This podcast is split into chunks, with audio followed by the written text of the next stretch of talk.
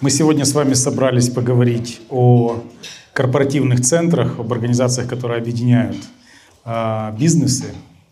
И по количеству людей видно, что эта тема вызывает настоящий интерес у членов всего клуба. Все понятно. Я понимаю, что бизнесы растут, количество их множится или размножилось, ими как-то нужно управлять, и возникают вопросы, как это лучше делать. Собственно, поэтому мы сегодня собрали э, достаточно представительную панель, в которую попытались, чтобы вошли представители лидирующих бизнесов в своих, ну скажем так, группах по типам бизнесов, э, для того, чтобы обсудить разные подходы к формированию корпоративных центров и, собственно, управление ними. Я хотел бы представить э, наших уважаемых панелистов. Юлия Кирьянова, генеральный директор Smart Holding, Сергей Портнов, сооснователь, чермен компании а, Юрий Риженков, генеральный директор Мединвест Холдинг, и Константин Маголецкий, экс-партнер, старший партнер компании Horizon, инвестиционного фонда Horizon. Скажите, пожалуйста, я прошу всех ответить на этот вопрос. Как бы вы описали свой бизнес? Как бы вы описали тот корп-центр, представителем которого вы, вы являетесь? В любых терминах, которые вам удобны, может быть в терминах создания value какого-то, может быть в терминах продукта. Юль, я вот, наверное, начну с вас. Добрый вечер. А, я представляю группу компаний Smart Holding. А, мы, нас основной, скажем, продукт нашей деятельности – это инвестиции. Мы инвестируем на сегодняшний день а, исключительно в экономику Украины, инвестируем в разные направления и отрасли, и у нас э, портфель с несвязанной диверсификацией – что добавляет нам сложностей с точки зрения управления. На сегодня мы присутствуем приблизительно в восьми отраслях. Эта ситуация нестабильная, она меняется. При этом дополнительной сложностью является то, что мы как э, единственный партнер, ну, управляем единственный акционер в бизнесе. У нас есть различные партнерства, как мажоритарные, так и миноритарные. И скажем так, это одно ключевое направление. Также мы занимаемся немножко другим аспектом. Это приобретением дистресс-активов, а, их тернераундом и затем, возможно, даже продажей по частям, э, либо выращиванием из, из этого каких-то бизнесов. Мы можем приобретать права требования э, к скажем, в виде корпоративных кредитов, э, которые попали в дефолтную ситуацию. Это тоже определенная специфика, с которой мы работаем. Цель наша доход, мы еще поговорим об этом. Понятно, обеспечить определенную доходность на вложенный капитал. Есть э, добавленная стоимость, это немножко о другом. То есть э, мы об этом еще поговорим. То есть Цель бизнеса – инвестировать, инвестировать с целью получения дохода. Все очень просто. Спасибо большое. Сергей, как бы вы? Да, здравствуйте всем. Спасибо, что пригласили на панель. Я еще пару часов назад думал, я посмотрел на вопросы, пересмотрел, которые мне выслали, как там примерно что будет, думаю, а что я, как бы, как я вписываюсь в эту дискуссию, потому что такие термины, корпоративный центр, у нас вообще, в принципе, неприменимы. Э, хотя бизнес очень большой. Э, я немножко деформирован э, в бизнесе, потому что, сами понимаете, игорный бизнес, технологии, а другие термины используются. Хотя я учился и на Западе, и вроде все это понимаю, но за последние 10 лет, если надо охарактеризовать наш бизнес, то это действительно вот есть слово хаос, его все знают. Его часто используют бизнеса, все находятся в хаосе, но поверьте, не все находятся в хаосе. Если хотите узнать, что такое хаос, вам надо заходить в гэмблинг бизнес, потому что э, во всех отношениях бизнес непредсказуемый в сотрудниках, в прибыли, то есть результаты. В любой день можно проиграть элементарно завтра, там, готовить сотни миллионов на выплату. То есть во всем непредсказуемость. Лицензии отбирают, дают. То есть э, вот такой бизнес, и поэтому корпоративный центр здесь уже требует какую-то упрощенную легкую конструкцию, где ты можешь очень быстро принимать по одной линейке э, акционерное решение. Поэтому наш корпоративный центр сводится наверное, в, в, в группу в Телеграме, где все принимается. Причем лю, лю, любые решения э, многомиллионные. Все по-простому, нет пассивных акционеров, все э, участвуют, у всех иммунитет на кризис. не знаю, э, э, залог нашего как бы, успеха это лег, легкие конструкции. Ничего, ничего не усложняем, потому что все, что сложно, не адаптивно к, к вот этому ритму э, перемен, который сегодня в мире в принципе мы наблюдаем. И там не только там из-за короны, в целом сегодня, я не знаю, кто может сегодня прогнозировать бизнеса на годы, мы не знаем, что будет завтра. То есть это очень, очень непросто. Ну, я уточню. Вот есть Париматч, есть Париматч International. Да, Может да. быть, есть еще какие-то структуры. А, Они конечно. все равно, каждый имеет выделенного управляющего. Как у вас это э, работает? Надстройка. Оргструктура, все очень цивильно по западному. Конечно, хед направления там Украина, хед направления Индия, все, все есть, все есть. Оно все, все функционирует, как оно положено по там Гарвардской кафедре. То есть все, все вроде бы четко. Но нет больших бордов, тяжелого там, принятия решений, голосования. Я вообще не знаю, чтобы мы хоть раз приходили там воутинг какой-то. Все очень быстро. То есть можно в 12 часов ночи в Телеграме развернуть стратегию многомиллионную и, как бы, и пойти в другую сторону. То есть документы, там, у нас shareholder агримента нет. Как должны функционировать по процедурам, тоже такого нет. Все понятийно, э, на единомыслии. Э, на скорости и на доверии. То есть вот, вот так бизнес идет, потому что в нем очень серьезный сплав вещей, которые создают эту хаотичность. Во-первых, это тег, тег-бизнес. То есть тег-бизнес по умолчанию это скорость, ты должен быть очень быстрый. Второе это гемблинг. Что такое гемблинг? Это ставки, непрогнозируемость. Сколько ты выиграешь, сколько ты проиграешь, что будет. Сегодня у, у тебя забрали страну, лицензию просто аннулировали, завтра тебе банковские счета приморозили. То есть ты каждый день не знаешь, что будет. И это э, означает, что надо иметь сплоченный коллектив, повышенное доверие, чтобы все это менеджить. Э, и вот у нас как бы ну, такое другое. Спасибо, спасибо большое. Юрий. Да, но у нас, наверное, диаметрально противоположная ситуация. А, ну, я не знаю, стоит ли там представлять, что такое Метинвест, но вкратце это крупно интегрированный производитель э, э, горно-металлургический.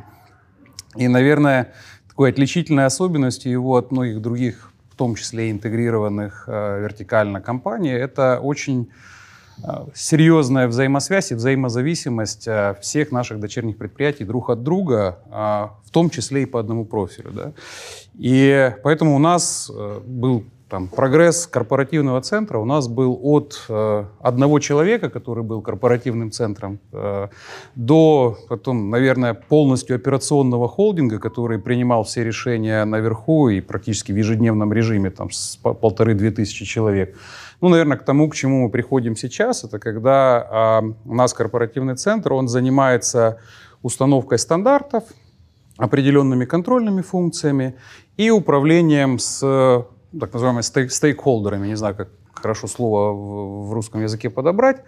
А, кого я имею в виду? Я имею в виду это PR, это HR, это IR-инвесторы, в том числе там и взаимодействие с акционерами. Ну, наверное, вот это основные функции, да, которые он выполняет. А в остальном же в рамках э, установленных стандартов э, достаточно много делегировано на места. Ну и одна из основных еще задач корпоративного центра, которая проистекает из э, взаимосвязанности наших, наших предприятий, это практически в онлайн-режиме перебалансировка нашего портфеля производства. То есть у нас очень много составляющих ингредиентов да, для того, чтобы сделать конечный продукт.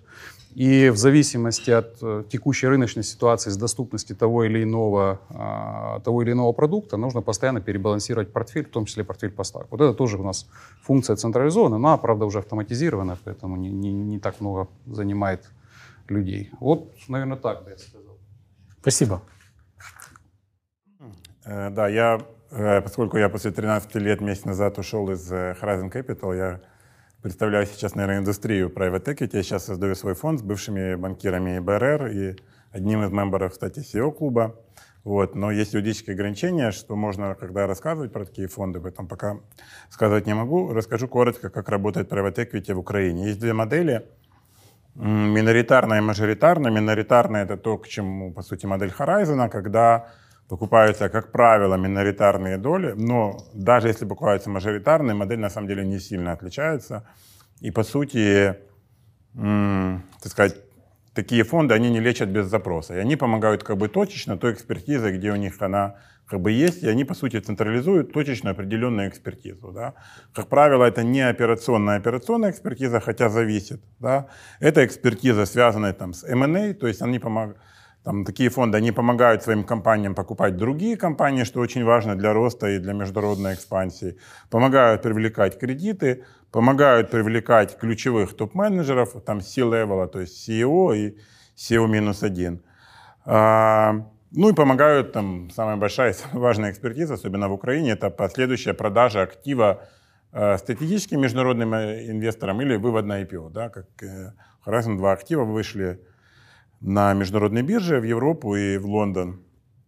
Соответственно, как бы есть вот такого рода экспертиза. Есть э, мажоритарная модель, та, которая, наверное, ближе Dragon Capital, когда владеют, как правило, мажоритарными долями, полностью контролируют менеджмент, полностью как бы ставят менеджмент, и многие вещи, там, условно, управлениями, там, я могу предположить, теми же там, бизнес-центрами и так далее, консолидируют принятие решения, в том числе операционной, на уровне холдинговой компании. Да, то, что понимаю, в данном случае аналог как бы э, корпоративного центра. Обе модели там, имеют свои плюсы и минусы, обе там, достаточно успешны, если мы берем финансовые как бы, критерии. Да?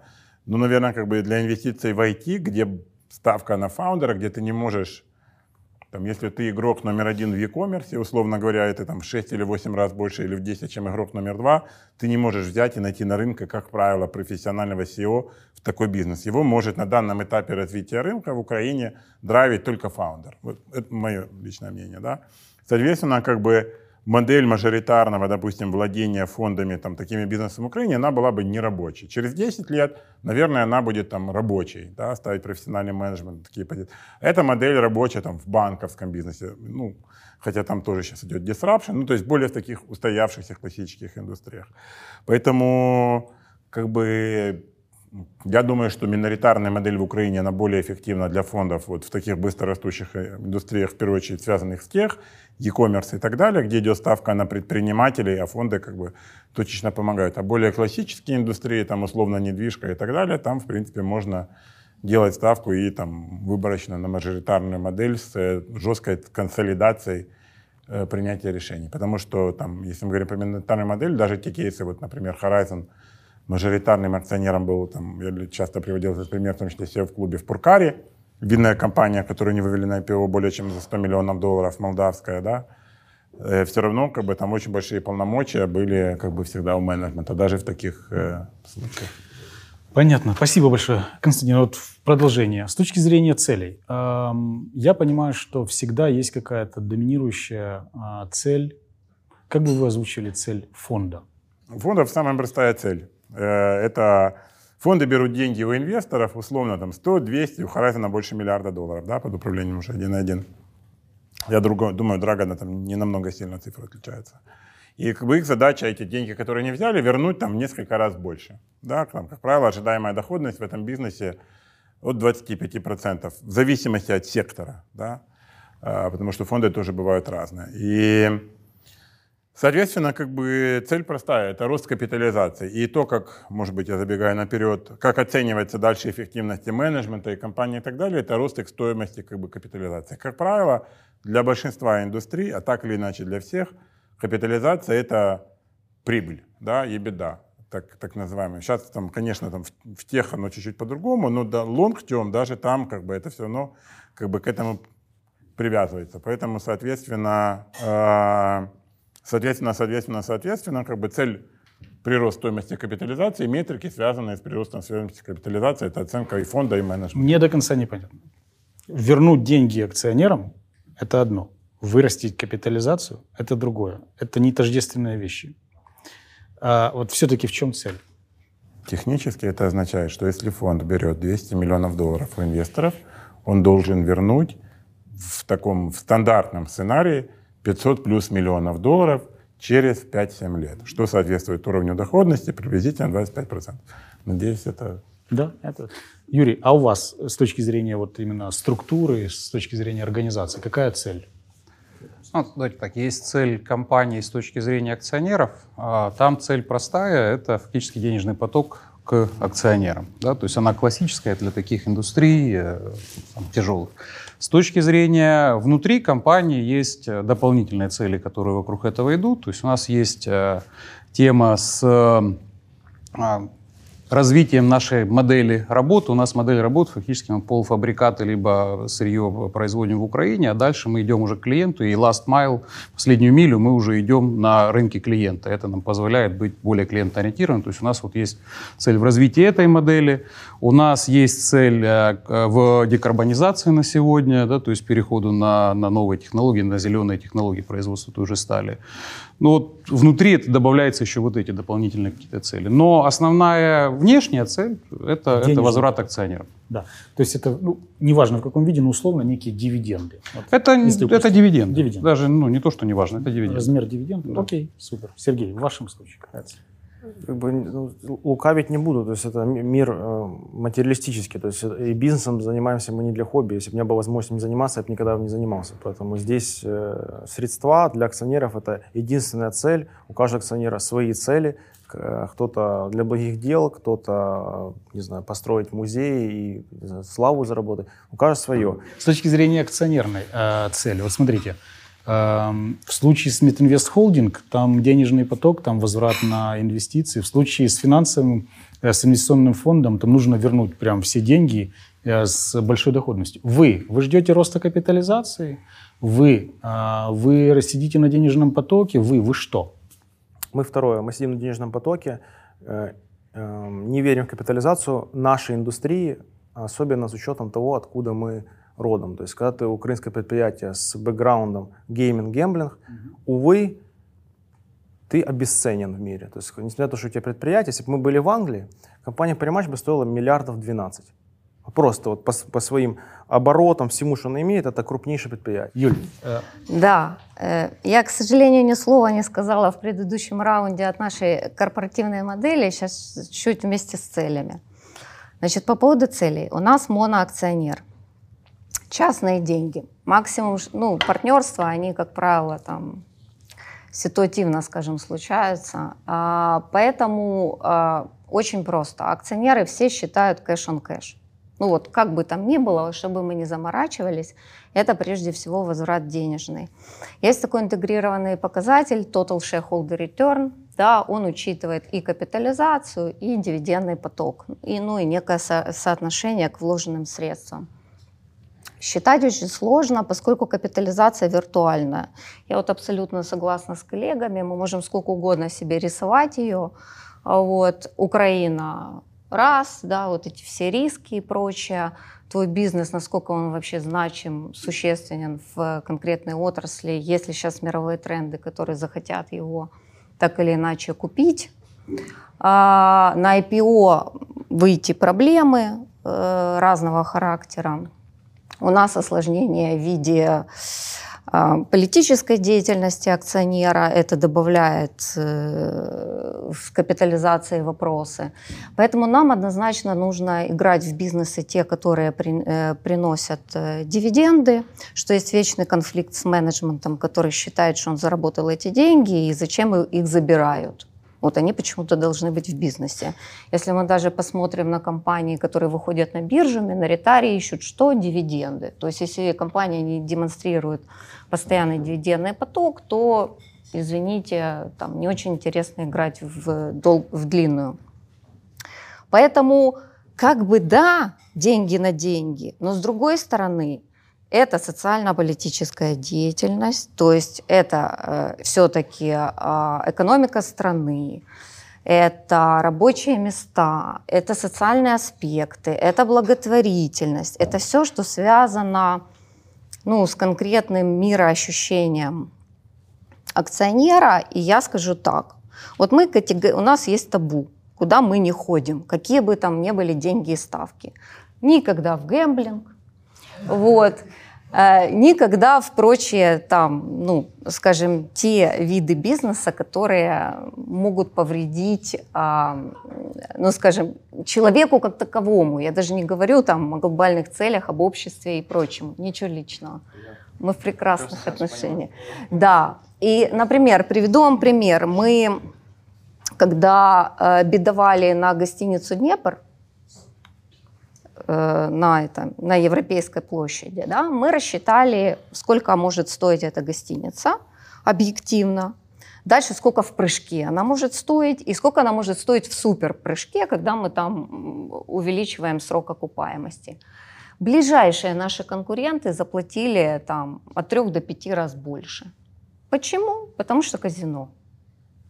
Вот. И во многих вещах, когда ты стоишь там в другом бизнесе, где серый рынок, никто не платит. Там НДС, с НДС есть вопросы, с прибылью, а мы такие честные, берем, платим НДС, прибыль, ты становишься тоже резко неконкурентным. Поэтому как бы деньги, да, вот как вот говорили, да, но при этом есть ряд ограничений, которые вот такого, скажем, ценностного характера, которые менеджменту настолько усложняют задачу, еще с учетом ограничений, которые мы имеем по всем там, KYC, да, процедурам идентификации, что это вот такое вот искусство. И поэтому для меня капитализация в данном контексте, да, мы все равно будем выходить, мы будем пытаться добиться инвесторов и внимания там, именно для Украины.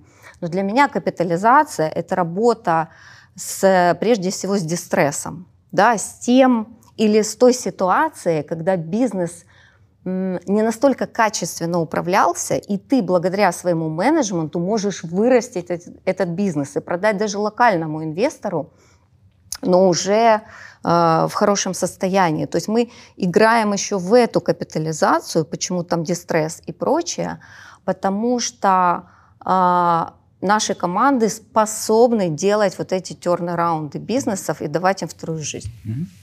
Окей, но в любом случае, все, что я слышу вот на сегодняшний день, если это бизнес э, в том или ином виде операционный, или если даже это некий корп-центр или фонд типа Драгона, который концентрирует мажоритарные пакеты – а я думаю, есть какая-то связь между, ну не связь, а аналогия между там Драгоном и Смартом в этом смысле, да? И то, фондом. И фондом, да. Угу. То в этом смысле получается, что денежный поток в Украине сейчас более предпочтителен, чем э, ставка на капитализацию и выход. А вот инвестфонды, они просто имеют обязательства, они под это подписались в самом начале, и они обязаны так или иначе играть на капитализацию и конечно же, рост денежного потока растит капитализацию, это понятно, но они в том или ином смысле должны делать экзиты из своих компаний. Поэтому, если нет таких обязов, то ставка на денежный поток, как акционерная цель. То, что я услышал пока. 3-1. Да. Чтобы как-то развеселить наше общение, такая легкая провокация. Э, я считаю, что это как раз вот э, фундаментальная проблема, и где-то неограниченность мышления, но что-то типа того зачастую людей, принимающих решения в украинском бизнесе, потому что весь мир уже в большинстве, если не во всех индустриях, они как раз вот э, нацелены на быстрый рост. В каком смысле? Что если ты не будешь быстро бежать, да, вот эти вот все цитаты там из Льюиса Кэрролла, Алисы и так далее, то просто остальные будут бежать быстрее и тебя как бы затопчут. Да? И это, по сути, как бы сейчас происходит. И очень много говорится и немножко меньше делается в части того, почему в Украине там количество юникорнов в абсолютных количествах, наверное, меньше, чем в Эстонии, да, которая там в 10 раз как бы меньше. И там objectively speaking, как бы на душу населения там в IT Беларусь намного успешнее, там, чем Украина, а, да, там, если мы говорим про большие крупные как бы продуктовые компании. И как раз вот это вот э, где-то заточенность, там, абстрагируясь от конкретных холдингов или там, компании на денежный поток или удобно, она мешает компаниям активно развиваться. И в конечном счете у нас происходит то, что там, условно, как бы компания там, из Украины, которая там, хороший, качественный продукт, там, занимается, там, чисто сердечный пример, там, услугами электронными, связанными с такси, да, и там приезжает там Прибалт, смотрит на нее, там, или его брат там приезжает, смотрит на нее через несколько лет, когда эта компания уже как бы в Украине развита и так далее, делает такую же в Эстонию, да, и там происходит несколько лет, эстонская компания стоит там 7 миллиардов, э, да, а украинская там условно там то, что там звучит в прессе, там 100 миллионов, разница в 70 раз, да. При этом там эстонская компания там в 20 плюс странах по всему миру, у нее уже и такси, и еда, и там и самокаты и так далее. В Украине там открывается филиал там в Умане, да, как бы украинская компания в этот момент, но зато у нее позитивный денежный поток, да. И это вот как бы стандартная проблема, которая характерна для большого количества украинских как бы, индустрий, что э, эстонцы, условные, да, как бы наши соседи, они берут там американцы, это вообще там другой мир, да, там или Англия уже там и так далее, там Сингапур, Китай. То есть ничего космического они как бы не сделали. Нельзя сказать, что они там сделали принципиально лучший продукт. Нет, да. Нельзя сказать, что они были первопроходцы. Вообще нет, да. Просто когда ты заточен на капитализацию, ну не потому, что ты жадный, да, а потому что ты понимаешь, что для того, чтобы расти, тебе нужен как бы ресурс, и ведь это не только про деньги, это про масштаб людей, которые ты можешь там привлекать, и так далее, и так далее, и так далее. Тогда ты растешь намного быстрее, чем другие, как бы, и, ты становишься глобальным лидером. Потому что в конечном счете оно все идет к тому, что мы все сидим там в двух-трех социальных сетях во всем мире, да, ну вот там Китай с Россией как бы чуть отдельно, но так в принципе. И мы все сидим там в LinkedIn, в Фейсбуке, ну, кто, ну, понятно, да, как бы, и оно точно так же идет в других индустриях. Просто not many people see that coming, да, и, ну, пример с такси-перевозками там, в принципе, тоже как бы понятный, да, и поэтому я считаю, что как раз вот это огромная проблема, что бизнесы, они как бы не, не выбирают модель условных там эстонцев, да, а ведут по модели открытия очередного там филиала ну, в Умане.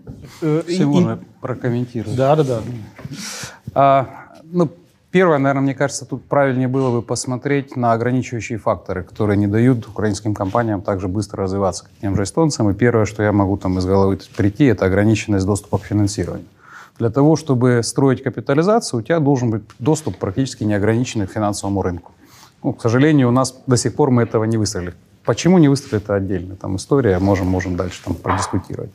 А с точки зрения того, что нужно, то есть, соответственно, компании всегда выбирают э, стратегию, как бежать для того, чтобы тебя не съели преследователи, для того, чтобы догнать. Каждый выбирает по-своему. Можно бежать с точки зрения размера, масштаба и так далее. Вот в нашей, допустим, индустрии надо бежать с точки зрения операционной эффективности. Другого варианта нет. Если ты будешь более эффективен, чем твои конкуренты, ты у них выиграешь. Если ты не будешь бежать, ну, или будешь бежать так же, как все, ты проиграешь. Там, в другой какой-то индустрии это еще какая-то вещь будет. Там клиент-ориентированность, к примеру, или еще какие-то такие вещи. есть, мне кажется, тут немножко нельзя обобщать.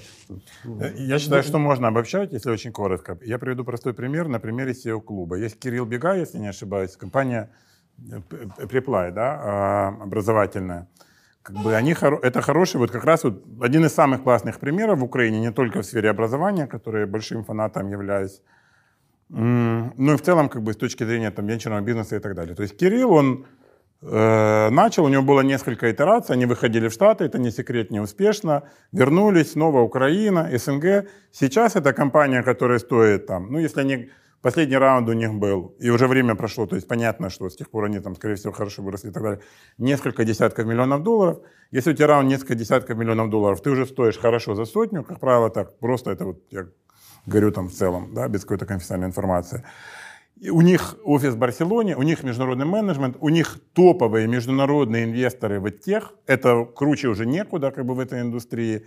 И они пошли глобал, и они все сделают лично. И точно та же компания, условно, которая занимается такси, это могла сделать, это могли бы сделать компании в, и в финансовом секторе, и в том, и в всем, и в всем. Просто они не пошли как бы по модели как бы э, Кирилла и, и, и Приплая. Вот и все. В этом это единственное как бы ограничение. Те же белорусы, да, э, там россияне, у них, ну, Россия под санкциями санкциями, у них каждую неделю IPO, да, в том числе там и и в Нью-Йорке, и в Лондоне, и так далее. Потому что когда ты successful, в том числе в глобале, you will be fine. Да? Ну, я думаю, тут есть еще отраслевые какие-то специфики, и мы говорим все-таки, приводим примеры неких стартапов или там uh, early stage. Ну, мы, мы все знаем историю там болта со всеми вытекающими. Шойфорд здесь сидел конкретно вот на этом месте и всем поведал, как он вообще не верил в то, что это взлетит. И когда они второй раз пришли, попросили первый раунд дипломатично проели пришли, попросили еще раз денег, да, они, они снова не понимали, куда они дают, да, они просто дали им следующие 300 тысяч, и здесь у них почему-то взлетело. И Точно так же было у Препла. Сто процентов. И то есть не было точного понимания ни у кого, что это взлетающая модель.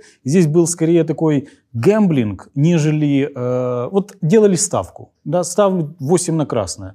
Они сделали ставку, ставка сыграла почему-то. Ты а для меня говорить, да, такой терминологию? А в другой ситуации она не сыграла. Игорь, наверное, не зная того, а, основатель Болта давал интервью недавно Федореву в кооперативе, и он вот использовал, я прям Сергею хотел потом написать после этого, эту, эту фразу, он говорит, что мы вот мы больш... когда ты делаешь бизнес, как бы ты делаешь ставки, ты пробуешь это, ты пробуешь, ты фейлишь, фейлишь, пока у тебя не получится, да? Окей. И у болта Ну, получилось. У них, у них получилось, ну просто это ж как, как это, э, вот это когда в самолеты попадали в крылья. То есть мы видим только тех, кто долетели до аэродрома, а тех, кто до аэродрома не дотянул, Я мы, к могу сожалению, сказать, не что если видим. мы возьмем крупный украинский бизнес, у нас никто не долетел.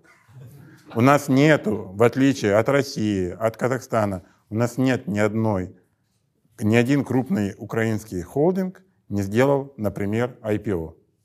Это хороший, очень такой интересный показатель. Да, есть 14 год не помог, и 15 но, во-первых, можно делать IPO не обязательно там в сырьевых индустриях, но тут, опять же, ни у кого не получилось. Можно было сделать до 2014 года, тоже по разным причинам никто не сделал. Опять же, количество IPO в России, государственных компаний, частных компаний, оно зашкаливает. Это не потому, что у них много нефти и газа. Это одна из причин. Но у них куча других как бы кейсов и высокотехнологических, люксов, ЕПАМ, ну ЕПАМ там ближе к Смотри, и очень так далее. прикольно. Давай мы об этом- Казахстан то же самое. Давай мы об этом соберемся и поговорим в следующий раз. Окей, потому что я думаю, что тут есть другие факторы. Мы начали говорить о э, акционерной цели, и мы как бы приходим к тому, что акцион- акционерная цель является определяющей вот успеха с точки зрения там, быстрого роста капитализации. Далеко не факт. Но есть о чем поговорить, я согласен. Так вот, я хочу вернуться к акционерной цели.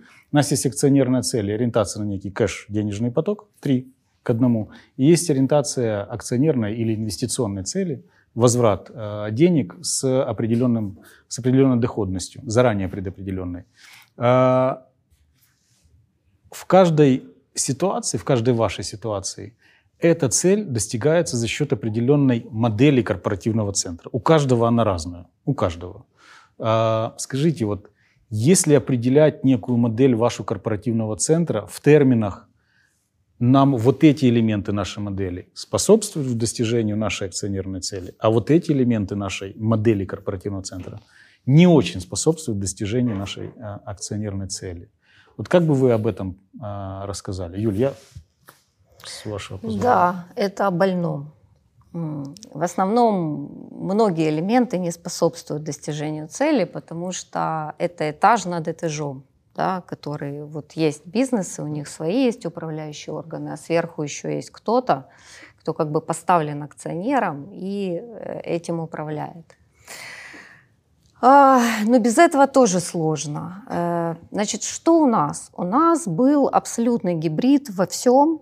Э, Были очень сильно смешаны э, следующие виды деятельности. Операционная деятельность, то есть мы где-то заменяли менеджмент и подменяли свои функции. Соответственно, ответственность переходила на нас. Проектная деятельность – это когда мы брали на себя управление каким-то проектом, неважно какого уровня, в разных бизнесах, потому что, ну, потому что в бизнесе либо не было компетенции, либо он был такого уровня риска или там, дохода, что нужно было его взять. Это стратегические цели, мы долж- э, деятельность. Мы должны были еще разрабатывать и стратегии, думать вперед, как куда идти. И это э, контрольные функции, потому что еще же надо проконтролировать, кто где что делает. И вот я точно могу сказать, что когда нет э, какого-то фокуса, кто ты и что приоритетно, вот в рамках того, что тебе дано как портфель, а, это точно не работает. Это работает очень плохо. Это приводит а, к задержкам, к смещению ответственности, к размы- э, размыванию полномочий. а, Ну вот к, точно не к созданию стоимости. Мы проходим трансформацию, причем такую критическую, очень жесткую трансформацию. Уже пару лет как, но сейчас такая очень активная фаза. Все-таки нужно прежде всего идентифицировать себя, таки да, вспомнить цели, таки да, обновить стратегию. А, И от этого строить модель. Очень часто это разорванные вещи. Стратегия одна, а, бизнес-модель другая, и даже если великие Маккинзи приходят и рисуют стратегию, и потом на одном слайдике показывают, что у тебя должны быть вот эти вот клеточки с такими функциями, то оно не взлетает, оно не работает. Нет вот этой интеграции а, работающей структуры по цели, еще и с прошитой системой KPI, да, завязанных на мотивацию.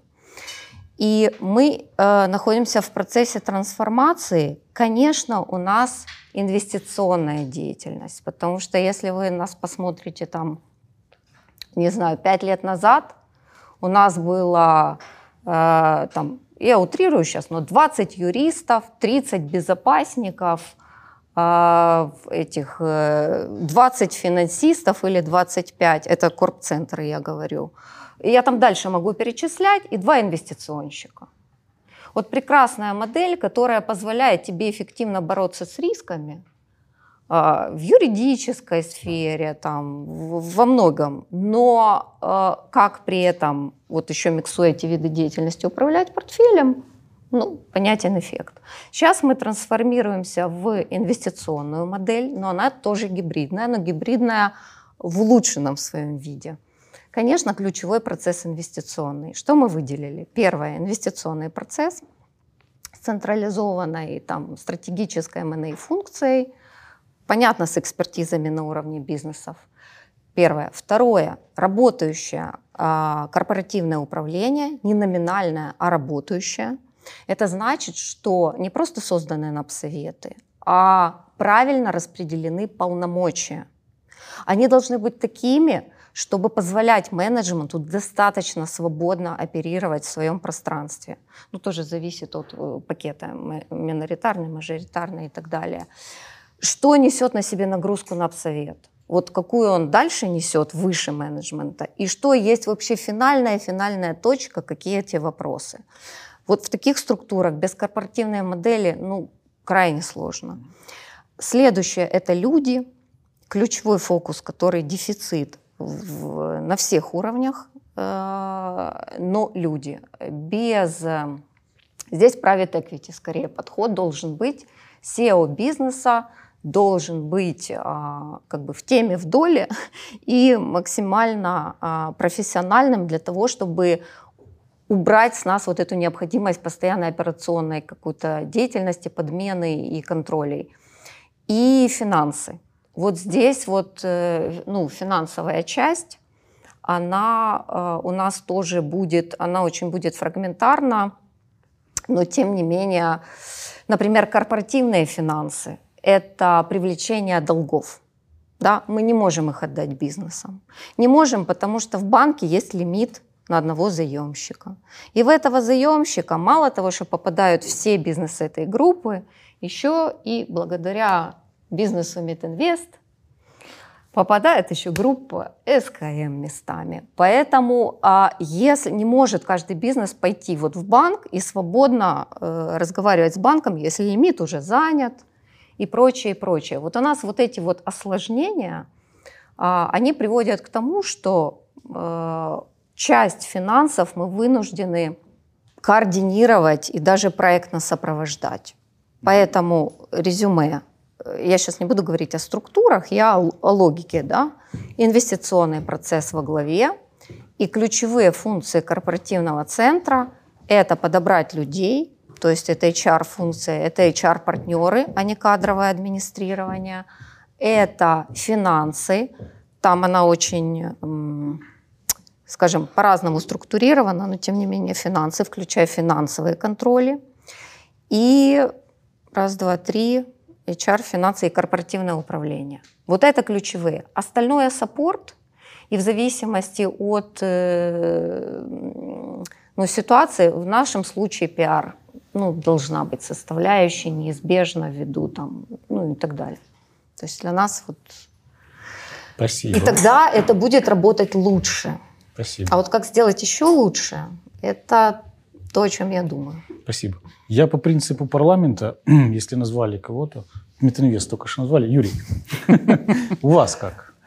А, ну, наверное, первое, хотелось сказать, что в любом случае а, формат там, управляющей компании, там, холдинга, не знаю, как угодно можем его называть, это всегда тема эволюционная. И эта эволюция зависит от того, на каком этапе находится сама, сама компания, там, какая у нее на данный момент стратегия идет, есть ли там серьезная взаимосвязь при принятии решений, несерьезная и так далее. А, поэтому, как я сказал, уже Митинвест прошел там достаточно много видов разных управляющих компаний, практически от, от одного экстрима до другого и обратно. А, сейчас, если говорить о сегодняшней цели, которая у нас стоит, я бы сказал так, что э, то, что есть в нашем корпоративном центре, то, как, как, как он сейчас сегодня работает, оно помогает достигать ту цель, которую там, акционеры ставят перед компанией. Ну, как даже пример там привести, там та же э, автоматическая ребалансировка наших потоков, мы подсчитывали, приносит нам порядка 200-250 миллионов долларов в год за счет того, что мы ее делаем просто на регулярной основе. Раньше мы делали это раз там, в квартал, стали делать это раз в неделю, фактически принесло 250 миллионов долларов в год. Ну, другие темы тоже также можно там э, монетизировать, рассказать, как они работают. Поэтому, наверное, с точки зрения вот этой задачи, да, все хорошо. Вопрос становится, а что же плохо, да, тогда? А плохо всегда есть обратная сторона стандартизации, обратная сторона э, вот, вот таких там жестких рамок, в которых мы работаем. Когда появляется какой-то а, бизнес, который не попадает под общую логику, ну, например, есть у нас а, IT-дочка, да, которая должна предоставлять IT-услуги всем, всему Метинвесту. Но айтишниками управлять по тем же стандартам, как управляются, к примеру, металлургический комбинат, ну, практически нереально. То есть мы не получим результата. Да? Или есть у нас, э, ну, например, те же самые ремонтные предприятия, которые тоже, опять же, ремонтники, у них совсем другой менталитет, совсем другой подход к управлениям. И вот, вот здесь у нас начинает буксовать эта история, когда те стандарты, те контроли, которые мы ставим, они не позволяют этим бизнесам эффективно внутри группы развиваться. Ну вот, я так бы сказал. Сергей, что у вас с позитивными и негативными сторонами. Вы уже начали, на самом деле, отвечать очень неплохо там. Смотрите, как мы управляем, да? То есть, ну, что... смотрите, вот есть некая надстройка над бизнес-единицами вашими. И вот эта надстройка, она все равно несет какую-то э, логику. Конечно, функцию. настройки есть, но она у нас устроена э, исключительно а, потому, что у нас природа бизнеса заставляет ей такой быть. Да. То есть природа бизнеса диктует, какие э, практики и вообще как мы устраиваем весь менеджмент. Если у нас компания живет э, в полной хаотизации, то есть э, реально, то есть прогнозируемость очень сложная. Эм, это означает, что основная ценность бизнеса, если он адаптивен. То есть мы конкретно людей приучаем к тому, что там нестабильность, твоя новая стабильность. У нас это зашито в ценности. То есть adapt, adaptability, мы там красивые английские термины бросаем. Всячески говорим, слушай, для тебя дискомфорт это постоянная тема, это перманентная тема, ты не жди, что вот у нас сейчас зафиксируется стратегия, и мы ее не развернем, потому что она развернется, однозначно. Э, когда у тебя такое, такие обстоятельства, то есть такой контекст, это значит, что адаптивность подразумевает другой фактор – скорость. Чтобы адаптироваться, надо быть очень быстрым. То есть э, скорость э, или пропускаемость перемен в компании – это, это, это фактор времени. Как его сократить, как сделать все быстрее. Для этого нужно иметь невероятный траст, доверие внутри компании, среди всех людей, особенно среди менеджмента. Мы верим, что невозможно иметь trust э, среди менеджмента, если люди, э, employees, сотрудники, топы, думают, что они наемные менеджера. Поэтому мы пытаемся как можно быстрее сделать их дольщиками компании, дать им дисконтированные возможности стать, по сути, equity holder ами, потому что у них меняется mindset. Они начинают мыслить как, как хозяева. Когда ты мыслишь как хозяин, все, для тебя э, уже с 9 до 6 отсутствует. Ты уже живешь как бы ты служишь корпорации, потому что ты ее частично хозяин. Да, у тебя может быть один квадратный метр на участке 100 квадратов, тем не менее, у тебя хозяйское мышление, это очень важно. Оно дает нам возможность э, построить безусловный траст, потому что мы э, начинаем к менеджменту относиться как к партнерам. То есть у него... А вот вопрос. Да. Вот есть два партнера. Есть партнер э, финансовый директор группы, и есть партнер финансовый директор э, Паримач Индия.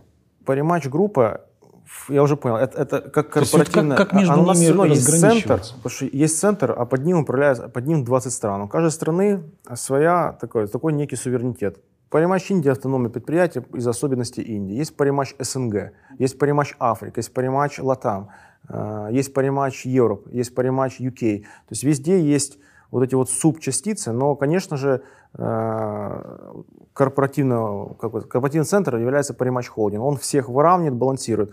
Но везде дольщики, везде партнеры, потому что партнерство, э, оно позволяет вести диалог вообще в другом русле, партнерском. Безусловный траст, никаких вот таких вот не будет. Когда ты партнер, должен все вскрывать и говорить, как есть, тебя поддерживают.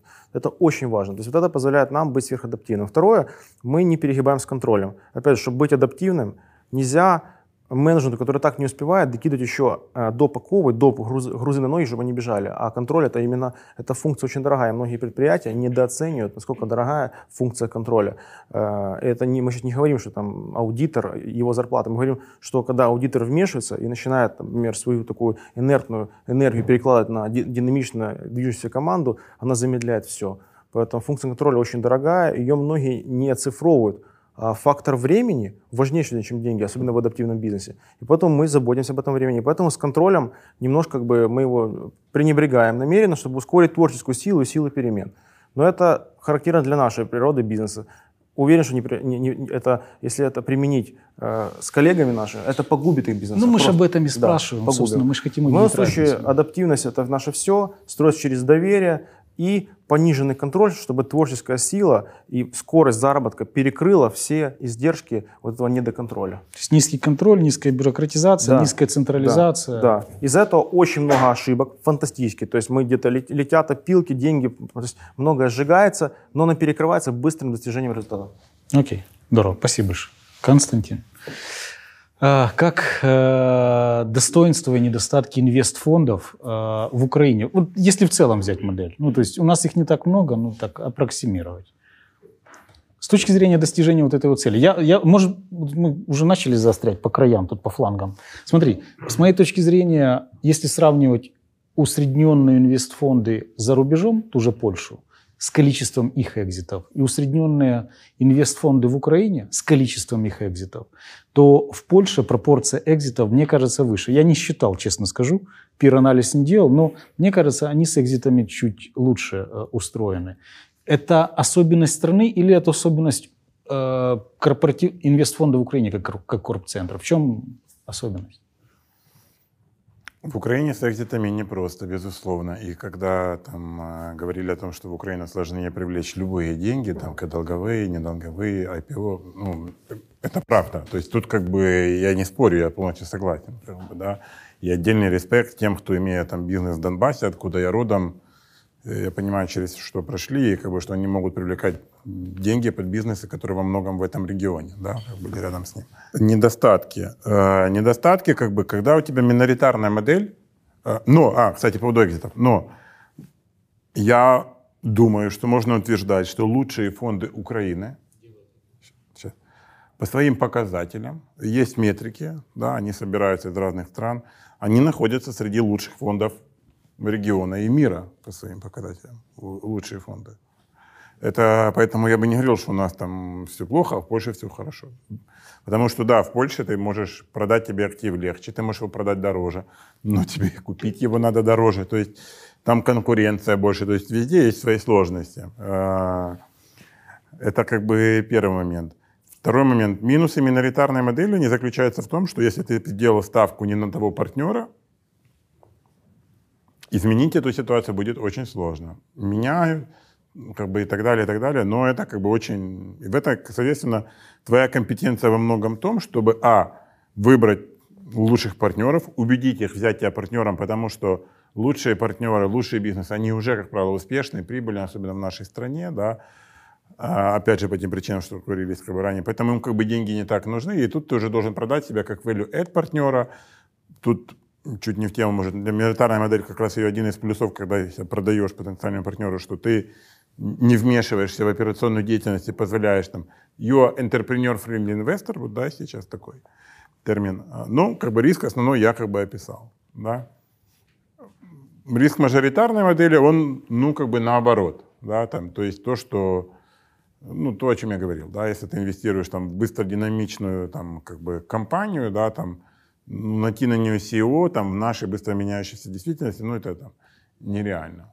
Ну, это очень сложно. Вероятность не очень большая успеха. Вот если мы говорим именно про такие динамичные как бы, индустрии. Если говорить там проблема для private equity в целом, как и для любого западного бизнеса или бизнеса, который старается работать ответственно, в широком смысле, да, прозрачно, то, что, к сожалению, многие индустрии в Украине, они как бы не очень прозрачны до сих пор. И это, опять же, наш местный феномен, да, который мало где как бы остался. Это огромная проблема для страны, в том числе для бизнесов, которые абстрагируются там, от private equity, да, хотят работать прозрачно, нормально, но, к сожалению, там, если индустрия вся работает там, в серую или в черную, то соответственно, эти индустрии, они закрыты, как правило, для западных.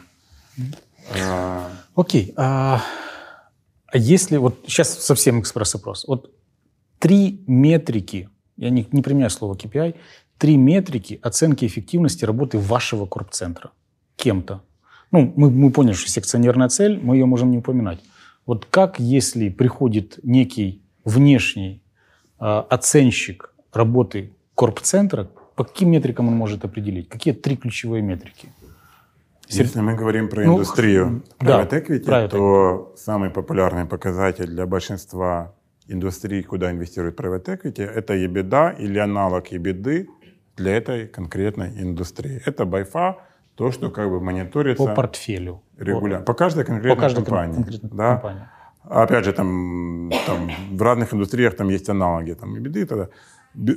Очень важен рост продаж, и там он может быть там на каком-то как бы, моменте важнее, чем рост прибыльности, потому что ты, особенно в мире это популярная модель, безусловно, тоже сейчас неизбежно, да, то есть ты ставишь как бы рост продаж и, соответственно, долю рынка, да, это такие пересекающиеся две темы, ты должен расти быстрее рынка. Тогда твоя как бы привлекательность твой мультипликатор будет выше, чем за аналогичные компании. Соответственно, компании-лидеры рынка – номер один, номер два игроки, да, то, что еще там уже менее популярный Джек Уилш, говорил и так далее, они как бы получают самые высокие мультипликаторы, самые высокие, ну, ты их как бы вероятность их продать как бы намного больше и еще как бы не заработать, чем как бы остальные. В этом контексте, если мы посмотрим на самую динамичную индустрию Украины и в мира, да, это тех, если мы посмотрим там самые большие как бы IT-компании, там, тех компаний Украины, там, это, например, продуктовые, Genesis, там, и Creation, да, там по многим оценкам, это там, там инвестор private equity с миноритарной моделью, да, там, наверное, самая быстрорастущая там в Украине IT-аутсорсинговая компания Intellias, это там инвестор как бы с private equity моделью. Циклум был один фонд, зашел другой, да. Это как бы, наверное, там e-commerce, самый большой игрок, потом самый большой игрок в бьюти, там самый динамичный игрок там в фарме, да, это все как бы за ним всем стоит один и тот же фонд как бы с миноритарной как бы ну, я субъективен, тут еще надо добавить, безусловно. Вот. А, но с одной и той же... Это, как бы, наверное, говорит о многом, да, что в такой вот самой динамичной, самой инвестиционно привлекательной индустрии в Украине, э, вот на, на, во всех топ... в большом количестве топовых компаний по секторам сидит, ну, является инвестором и партнером э, фонд с миноритарной моделью, это, наверное, говорит как бы о многом. Да? Спасибо. Потому что у больших холдингов как раз проблема, что им тяжело построить успех аутсайдов, сырьевые индустрии, будь то там... Сейчас мы это узнаем. Но я хотел уточняющий вопрос. Вот я просто пытаюсь, если я сейчас задаю себе вопрос, по каким метрикам я оцениваю инвестиционные фонды, то для меня вот эти метрики, которые ты перечислил, они скорее способ оценить портфельные компании, достижение результатов. Для меня метрики по инвестфондам я э, смотрю... Там метрика одна, АЭРА. Инвесторы да, да, да, это, это, это, это, это понятно, мы про это уже проговорили. Все, это, мы, мы ее не упоминаем. И бенчмаркинг то, что идет ниже, фонду к фонду по IRR. То, что ниже, то, что каскадируем. Мне кажется, что это количество экзитов, это количество входов, и это, наверное, количество создания новых фондов, количество привлечения, закрытия новых фондов. Вот для меня эти ну, три метрики... Это все производное. Они, как бы, в конечном счете, это все идет, как бы, если у тебя хороший арар, то Правильно. значит у тебя есть хорошие экзиты. Это следующий уровень. Тебе, значит тебе дадут деньги на следующие фонды, Супер. и ты делаешь новые покупки. Супер. Это производное. Спасибо. Юрий, ваши метрики, вот, наверное, акционеры или представители акционеров Family Office каким-то образом оценивают работу структуры как таковой. Ну, первая и очевидная да, та метрика – это будет финансовая результативность. Ну, раз задача там генерировать кэш, да, соответственно, будет э, оцениваться финансовая результативность. Обычно это оценивается э, по сравнению с нашими конкурентами там, на, на том же рынке, потому что у нас цикличная история, да, оценивать просто в лоб невозможно, нужно смотреть, как относительно рынка там, мы работаем, лучше, хуже и так далее. Это будет самая общая метрика. Да? А дальше, когда, если уже конкретный вопрос, как оценивается эффективность модели корпоративного центра, да, там э, ну, в нашей конкретной индустрии, там, где все зависит от, от твоей эффективности на самом деле, э, то здесь будет оцениваться от, от стоимости административных этих вещей на там, тонну проданной продукции. Вот так оно будет. Ну, вот, во всяком случае, мы так оценим, насколько мы эффективны. И здесь мы берем не только там, верхнюю часть, не только холдинг, не только корпоративные цены, мы берем полностью всю административную настройку, потому что на предприятиях у нас тоже есть административная настройка. То есть нужно брать ее всю в комплексе и смотреть, а сколько же она реально забирает у тебя вот ценности от той продукции, которую ты, ты произвел, ну, а естественно, там дальше начинаешь смотреть, а что там не, не, не, не оправдывает свое существование, начинаешь там каким-то образом улучшать эту всю цепочку. Спасибо. Ну, то есть вопрос не праздный. То есть следующий вопрос я не, не буду спойлерить, но он зависит от того, мы же по сути по этому принципу понимаем, какие нам изменения делать или не делать в работе корпцентра. Сергей, метрики ваши. Ну, скажу честно, даже тяжело сказать. Так, так не, не, особо замеряем, как работает корпцентр. Очевидно, что там фрикошло и беда всех регионов объединяется. Смотрим. Мы же монобрендовая история, да, у, у нас маркетинг-дривен бизнес, поэтому метрики маркетинговые для нас там очень актуальны, lifetime value, CPA. Но вот именно корп-центр оценивать не знаю, то есть я даже не знаю, мы, мы таким не занимаемся. Mm-hmm. То есть у нас, у нас корп-центр это команда, которая менеджит все регионы, она небольшая, но она отвечает за R&D, то есть вся технология прорабатывается с центром и раздается во все наши континенты. Mm-hmm. Как, то есть как это, я не знаю, как это... Окей, окей, окей. Хорошо, спасибо. Юль. А, да, не могу сказать, что это сейчас работает. Мы скорее, ну, пытаемся как раз э, кристаллизацию вот этих вот э, метрик сделать и обсудить их с акционером. Но те ключевые моменты, которые у нас однозначно э, на мониторе, это первое, сумма дивиденда, выплаченная акционеру, то есть мы как держатели портфеля платим какую-то сумму акционеру в год. Раз. Совокупная беда бизнесов без Мединвеста. Это два. Ну, ее тренд, да, и, соответственно, новые цели. А, и кост, э, расходы на управляющую компанию, а на э, проценты от дохода, полученного там за конкретный период. И а, здесь с бенчмарками, конечно, большой вопрос, mm-hmm. потому что меряться к фондам не наша история. Да, э, сказать, что есть а, однородная ситуация там по финансовым показателям, тоже не совсем наша история. Например, 14-15 год, даже 16 ну, нельзя было за эти периоды не заплатить людям деньги, потому что ну, все там, многие на руках выносили эти периоды, при том, что финансовые результаты там шли не то что вниз, там у нас 50% выручки, допустим, исчезло. Да? То есть как бы здесь мы э, в каком-то в какой-то степени гибкие, адаптивные, потому что ну, не получается сделать какую-то такую классическую тему автоматизировать и вот так вот просто считать. Но вот это глобальные такие вещи. Супер, да. супер, супер, спасибо. Константин, вопрос к тебе. А, ты сейчас создаешь новый фонд, да? Подозреваю, хотя могу ошибаться, но подозреваю, что ты знаешь, как сделать так, чтобы этот фонд был, работал чуть лучше или не чуть лучше, чем те фонды, к которым ты имел каким-то образом отношение. Вот, и, наверное, ты понимаешь, что это там в духе неких глобальных трендов. Вот сейчас private equity в мире управляется чуть по-другому, слоны бегут на север. Вот я чувствую, что я могу использовать эту возможность. Что это за тренды новые, если не есть, в управлении э, инвестиционными фондами? Как я уже говорил, там, к сожалению, вот Э, ну, как бы я вот консультировался с юристами буквально вчера в Лондонском, есть ограничения, когда ты можешь рассказывать про фонды. Я вот приведу пример, чтобы, там, сори, может, это такие технические детали, там, вот мы ведем сейчас фандрейзинг, мы уже ведем переговоры с международными инвесторами, да, и вот я не могу позвонить там инвестору знакомому, да, там, как бы вот отправить ему email, сказать, вот у нас, у меня у нас уже готова команда, презентация, сделки, pipeline, все готово, все, работа идет. Я не могу взять, отправить там инвестору презентацию, сказать, вот давай поговорим, мы тут фонд создаем. Это запрещено. Это как бы ставит под риск вообще потом. Он мне должен позвонить и написать, написать. Он мне должен написать, сказать, слушай, а вот ты вот фонд создаешь, пришли мне презентацию.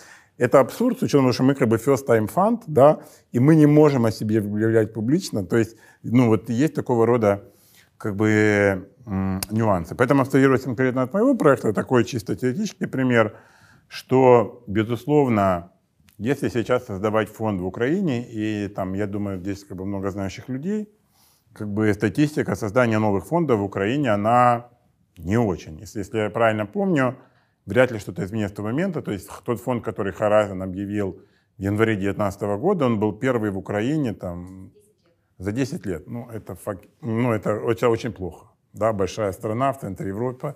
Это даже с учетом 2014 года, это ужасно. Да? И не в фондах счастья, да, то есть как бы там я большой на самом деле, хотя я там к чем-то критично отношусь к каким-то большим бизнес-группам, но как бы ФПГ, они нужны, да, как бы они основа экономики, они инвестируют здесь, они реинвестируют здесь, у них огромное количество своих э, плюсов. Э, поэтому, безусловно, в Украину сейчас, как бы, если мы и не секрет, что пытались создать фонды, но пока не очень успешно, да, кто-либо а, за это время. А, единственное, под что как бы сейчас можно там привлечь деньги, я считаю, в Украину, это а, тех, но мы делаем не тех. Да, тех имеется в виду IT. Это IT это в Украине такой термин популярный. Вот. А, а остальные темы это как бы не коммерческие. Но ну, будешь, не будешь так, ли ты управлять иначе? Они намного больше, чем как бы просто бизнес. Да? Будешь ли ты управлять иначе? Ну, я не знаю, а, там BlackRock какой-то. Просто этого направления как бы. Честно, вот, э, вот 13 лет э, в одном фонде они настолько мои мозги как бы настроили вот в эту модель, мне пока Пока никаких... Я могу сказать единственное вот такое вот, наверное, отличие от нас, я не готов сравнивать конкретно с Horizon, но в целом средней моделью, у нас модель чем отличается, что у нас как бы core team, это все как бы mature guys, э, то есть я, у меня как бы опыта, наверное, меньше всех, хотя мы все приблизительно возраста, вот нас там э, 6 человек, там 4 операционных партнера и 2 кофаундера и два, как бы, там, назовем, финансово-бездев партнера. Эти все люди, они как бы имеют опыт там 15 плюс лет э, там, в Хара, э, там, вот я в Horizon, там, другие партнеры там, из ЕБРР, например, и так далее. То есть в этом отличие. То есть у нас как бы структура не пирамидная, да, как она зачастую. У нас как бы структура, она как бы наоборот. У нас там один аналитик, окей, сейчас их будет два. Ну, как бы мы много делаем сами, как бы гораздо глубже. У нас совсем другая мотивация, да, на старте. То есть вот это, наверное, как бы единственная там переверну, перевернутая пирамида, э, и, соответственно, там уровень вовлеченности всех партнеров и их мотивация э, совсем другие. Потому что статистика, она как бы не очень на нашей стороне, мы это все здраво как бы понимаем. Риски большие. Есть. Юрий, с точки зрения управления вертикально интегрированными историями вообще, ну, вот я не знаю, макинзоиды что-то приезжает и рассказывает, а вот можно еще вот так – давай, давайте денег чуть-чуть мы возьмем и сделаем, внедрим. Вот что это за нов, новшество, тренды? Как э, компании управляются по-новому?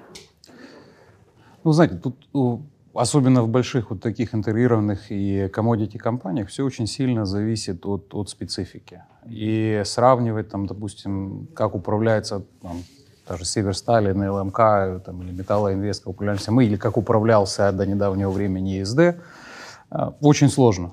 И тут очень много зависит еще и от, от идеологии там, того же менеджмента, который там находится. Да? Вот, допустим, там, те же там, коллеги ССД, они верили в то, что э, предприятия они должны абсолютно автономно управляться. То есть центральный холдинг, он по, больш, по большей части, там, наверное, представлял из себя то, что там Smart представляет. Да? Просто покупает, продает. А у нас идеология такая, что это взаимосвязано. Мы видим ценность в том, что мы эту связку постоянно эксплуатируем, поэтому давайте ее эксплуатировать. Ну, когда-то дойдет, конечно, до абсурда, надо будет отматывать назад, это тоже придет, мы понимаем. Соответственно, нужно просто смотреть, где находится холдинг, в каком, на каком этапе он находится, и, и исходя из этого уже э, корректировать работу корпоративного центра. Супер, здорово. Сергей, как вы можете стать более адаптивными, еще быстрее, лучше управлять рисками, неопределенностью? Ну вот что можно, с вашей точки зрения, внедрять, менять? Да, как вот... Потому что ну, все эти agile и так далее, они же... Там... Я, смотрите, все равно э, мы считаем себя корпорацией. 2000 человек, 20 стран. То есть э, я ж, как бы, оно может звучить так, что мы какой-то гараж дикий. Ну, хочется верить, что мы такие, но элемент enterprise и то, что у нас там процессы есть, Наша задача как раз э, не закорпоратизироваться, потому что это очень опасно. Если мы сейчас станем такой инертной структурой, мы потеряем, потому что есть же в гемблинге, гемблинге public companies. Они оперируют как раз как, как классика, как public companies. Очень осторожно, юристы доминируют, комплайенс доминирует, финанс доминирует, продуктовики, маркетологи ждут, пока им завизируют там что-то, контракты. Вот что в такое не превратится, потому что мы очень быстро потеряем весь рынок. То есть сегодня это э, рынок все равно, он Э, на предпринимательском духе и движется. И вот этот предпринимательский дух означает, что надо быть гибким, но корпорат не менять, потому что ну, переход на стадии слишком большой бизнес, то есть уже, уже он слишком большой. Вопрос, что мы можем сделать лучше? Ну, учиться вот этой эквилибристике, то есть как бы и, и корпорат, и, и одновременно и свободный предприниматель, свободный дух такой либеральный. Вот вот нас спасает, что все-таки тег в центре, понимаете, технологии в центре, маркетинг над этим, это уже не, то есть очень тяжело эту тему просто как-то загнать в клетку, потому что она свободно двигается и сквозь страны. На Запад мы не идем, то есть Америка нам неинтересна, Европа тоже неинтересна, значит, там, а как раз там именно комплайенс. Мы идем в сторону Востока, это дикий, просто дикий регион, э, целина, по сути. Там Индия, Пакистан и Бангладеш, этих стран все боятся, пугаются, а мы наоборот туда все инвестиции. Ну, такой чуть другой подход. Окей, здорово. Доходность там высокая, там э, большой риск локальные партнеры, потому что они видят, что заходит какой-то украинский дикарь, компания, которая рассыпает деньги, и они искушаются, думают, так, может их просто сейчас надо обелетить и закончить с ними партнерство. И постоянно они искушаются убежать с деньгами нашими или не убежать. Вот это самое большое неудобство. Вот странно, что у вас как украинскую компанию до сих пор воспринимают с таким, э, я же так понимаю, доходная часть. В, э, в Индии воспринимают как international, mm-hmm. в, в СНГ воспринимают э, как, как украинскую. Да, international, но индусы удивляются, что мы появились там на, на их радаре, в принципе, очень, очень активно. В Индии, в Индии очень крупный бизнес сейчас. Понятно. Спасибо большое. Юль, тренды. Ну, мне как раз кажется, тут усовершенствовать можно в нашем случае от э, забора до заката.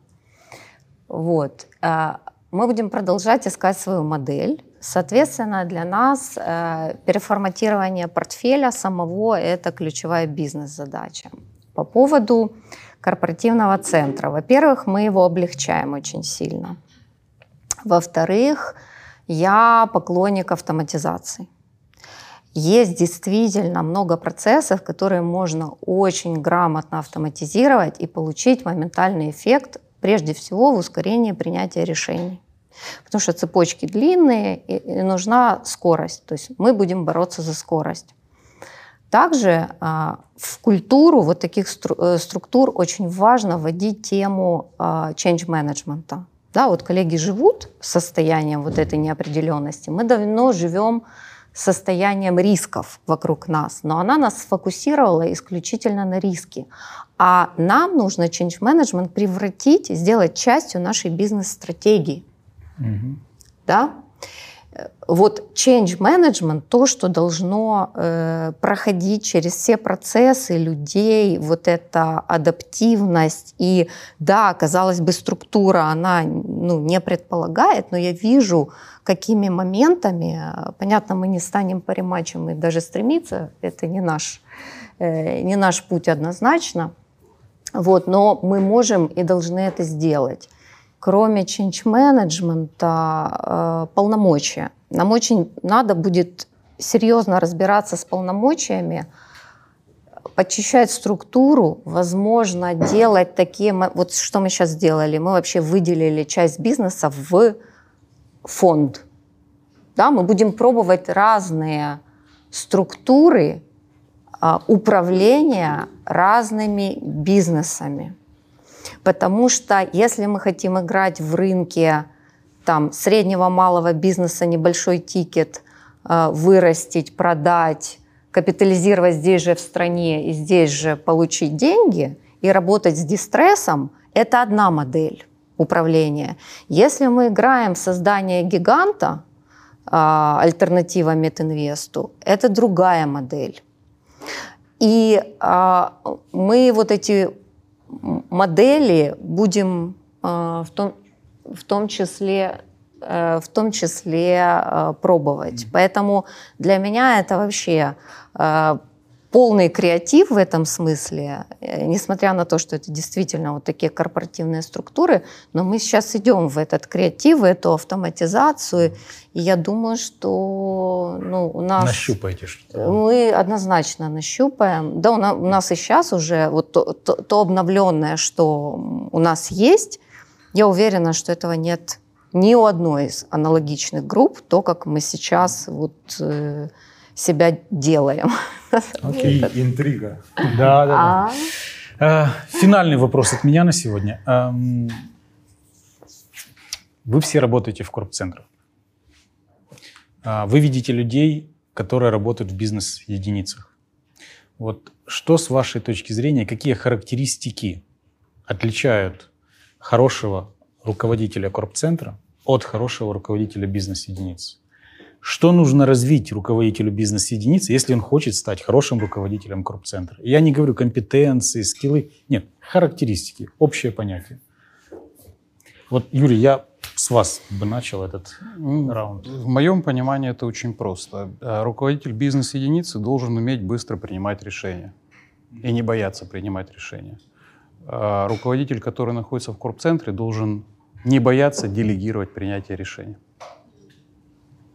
И обычно в этом и беда, вот переход с бизнес-единицы в корп-центр, когда человек оставляет за собой, замыкает на себе принятие решений, и тем самым вот создает ту проблему, о которой Сергей говорил, да, которая замедляет вот этот контроль, он замедляет всю цепочку. Поэтому обязательно, когда ты переходишь на уровень там, корпоративного центра, ты должен научиться делегировать принятие решений и не бояться этого. Это очень сложно обычно. Роб, у вас есть понимание какое-то вот против партнера в Бангладеш? Правда, ну, это просто хороший очень такой э, для руководителя бизнес-единицы, то есть конкретного там региона, да, который под корпцентром, очень важная характеристика будет самонаводка. То есть, чтобы человеку не надо было постоянно тыкать, куда делать. Он должен сам понимать, куда идет, ради чего. То есть, это очень важно. Э, опять же, это производное того, что мы живем в хаотичном бизнесе, мы не можем контролить и тебе постоянно указывать. То есть у нас не директивная компания, потому что человек, который знает, куда идет, и, скорее всего, информирует корп-центр, наоборот, подпушит корп-центр, чтобы он ускорился, это было бы очень хорошо. Это... В каком случае вы его возьмете в корп-центр? Если он Корп-центр стал... — это люди, э, уже которые имеют определенную зрелость, уже и человеческую, и бизнесовую. Те, кто уже заработал капитал какой-то. Те, у которых, скорее всего, есть семья. Которые уже понимают людей, а значит, понимают, понимают себя хорошо, значит, понимают людей. То есть они должны уже э, не директивы раздавать, а менторить то есть вдохновлять. То есть это все должны быть уже такие лидирующие позиции и люди, которые уже прошли этап, когда они еще пытаются там рвануть лишний там, миллион, либо власти не насытились, а хотят там самоутвердиться, они должны уже это все давно оставить в прошлом и заниматься тем, что они служат вот этим вот бизнес-юнитам, служат. То есть они обслуга, но она сверху. И она мотивирует как фасилитаторы, менторы с эмпатией, с вдохновением, иногда и со строгостью. Но это такие как бы отцовство. То есть вот как... Э, Супер.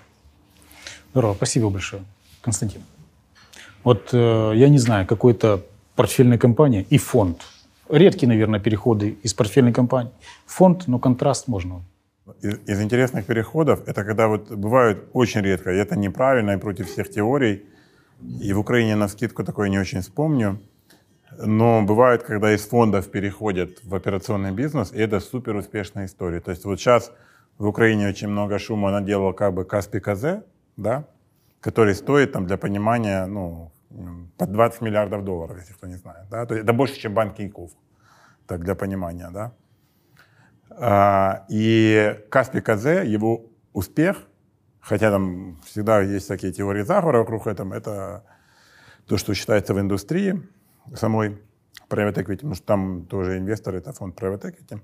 Это когда там, сотрудник, партнер фонда который является инвестором. Тогда это был банк Каспийский, средненький. Когда один из э, сотрудников фонда возглавил этот банк, с которым там не понимали там, наверное, даже до конца, что сделать, и он создал эту как бы супер-пупер историю. Да, как бы, когда компания там три в одном, и e-commerce, и, и, и банк, там, и так далее, и так далее.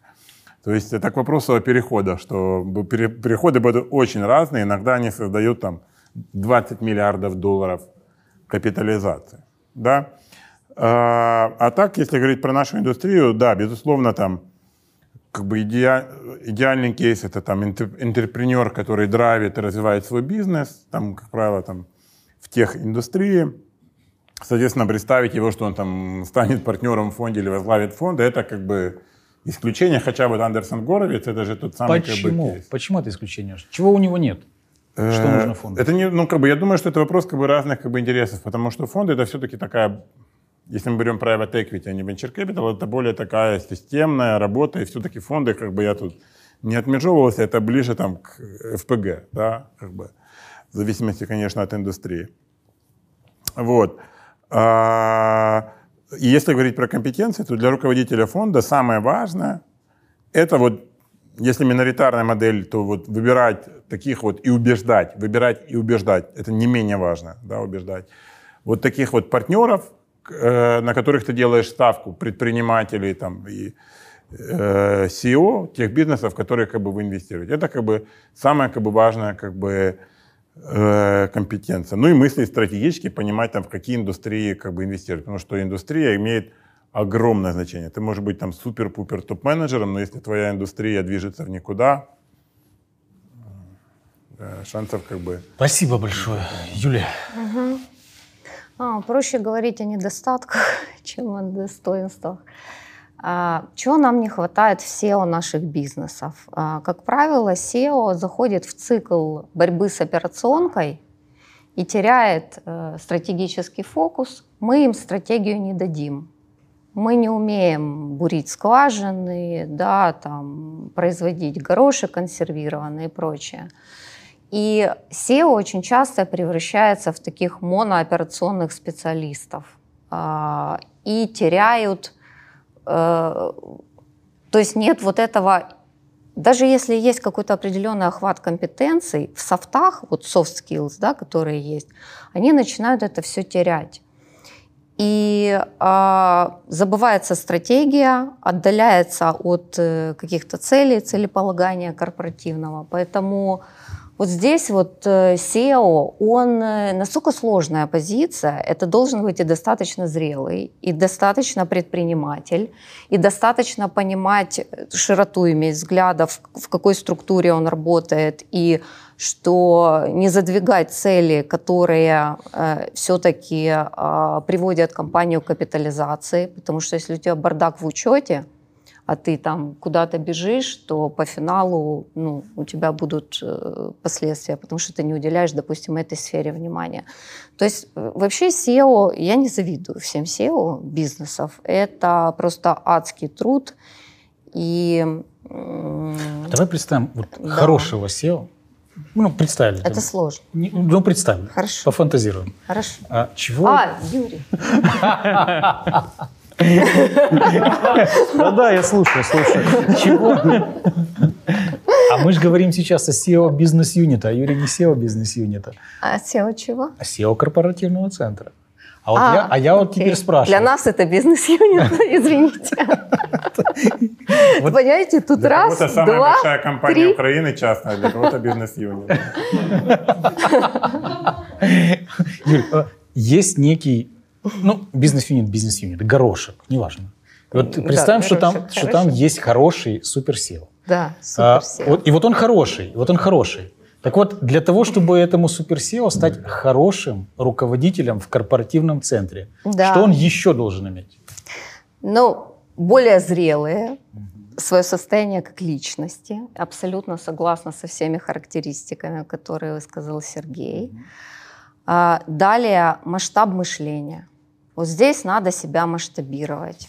Здесь нельзя э, на чем-то одном как бы циклиться. Здесь нужно шире смотреть на все вопросы. Далее а, эмпатия все, что связано с коммуникацией стейкхолдеров, такое количество. От чиновников до э, там, ну, не буду- это просто настолько разные стейкхолдеры, что у тебя должна быть просто настолько развит твой эмоциональный интеллект плюс э, эмпатия для того, чтобы а, в этой среде очень неоднородной а, продвигать свои целей и достигать своих результатов. А с профессионализмом, ну, с вот именно компетенциями, которые прикладные, огромная проблема. В корпоративных центрах, как правило, люди приходят, э, вот таких, как наш, да, у Метинвеста другая история, это отраслевая история. Э, мы берем людей в лучшем случае с 30% э, компетенции от хардов, от необходимого уровня. Почему? Потому что нет аналогов. Ты не можешь взять вот, вот такое же, да, и там достаточно развитый рынок. И когда у нас это инвестиционно-корпоративная история, и ты и в инвестиционном бизнесе должен что-то понимать, и в корпоративной истории, потому что ты непосредственно ну, общаешься с теми, кто э, вот непосредственно бизнес-юниты. И мы берем с 30%, статистика такова, что получаем полноценного менеджера, который действительно, если ему софты позволяют развиться до этого уровня, через 10 лет. Ничего себе. У каждого свой э, как бы шаг развития, но приблизительно это так. Окей. Спасибо большое.